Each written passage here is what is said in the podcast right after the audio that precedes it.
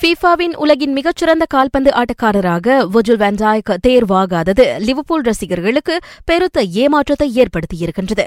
அவ்விருதுக்கு பலரின் தேர்வாக இருந்த வேண்டாய்க்கை பின்னுக்கு தள்ளி பார்சலோனாவின் லியோனல் மெஸ்ஸி அப்பரிசை வென்றார். இதையடுத்து வேண்டாய்க்கின் ரசிகர்கள் டுவிட்டரில் அவருக்கு ஆதரவு தெரிவித்து தொடர்ந்து பல்வேறு ஹேஷ்டேக்குகளை பதிவிட்டு வருகின்றனர். சென்ற பருவ சாம்பியன்ஸ் லீக்கில் லிவர்பூலுக்கு வலுவான தற்காப்பு அரணாக இருந்து அணி வெற்றி பெற வெண்டாய்க் பங்காற்றியிருக்கின்றார்.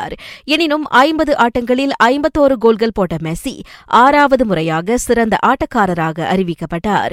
போட்டியில் இருந்த மெஸ்ஸியின் பரம வைரி கிறிஸ்டியானோ ரொனால்டோ மிலானில் அவ்விருதளிப்பு விழாவில் பங்கேற்கவில்லை. சிறந்த ஆட்டக்காரர் விருது இல்லை என்றாலும் சிறந்த நிர்வாகி சிறந்த கோல்காவலர் என இரு பிரிவுகளில் லிவபூல் விருதுகள் பெற்றது. நிர்வாகி எகன் கிளாப்பும் கோல்காவலர் அலிசன் பேக்கரும் அவ்விருதுகளை தட்டிச் சென்றனர். ஈராயிரத்து பத்தொன்பது உலகக்கிண ரக்பி போட்டியில் வேல்ஸ் நாற்பத்து மூன்றுக்கு பதினான்கு என்ற புள்ளி கணக்கில் ஜார்ஜியாவை வீழ்த்தியது. ஆஸ்ட்ரோ ஸ்பாட்ஸ் பேக் வாடிக்கையாளர்கள் அனைத்து நாற்பத்தி எட்டு ஆட்டங்களின் நேரடி ஒலிபரப்பையும் இலவசமாக அலைவரிசை எண்ணூற்று இருபத்தி ஐந்து மற்றும் ஆஸ்ட்ரோகோவில் பார்க்கலாம்.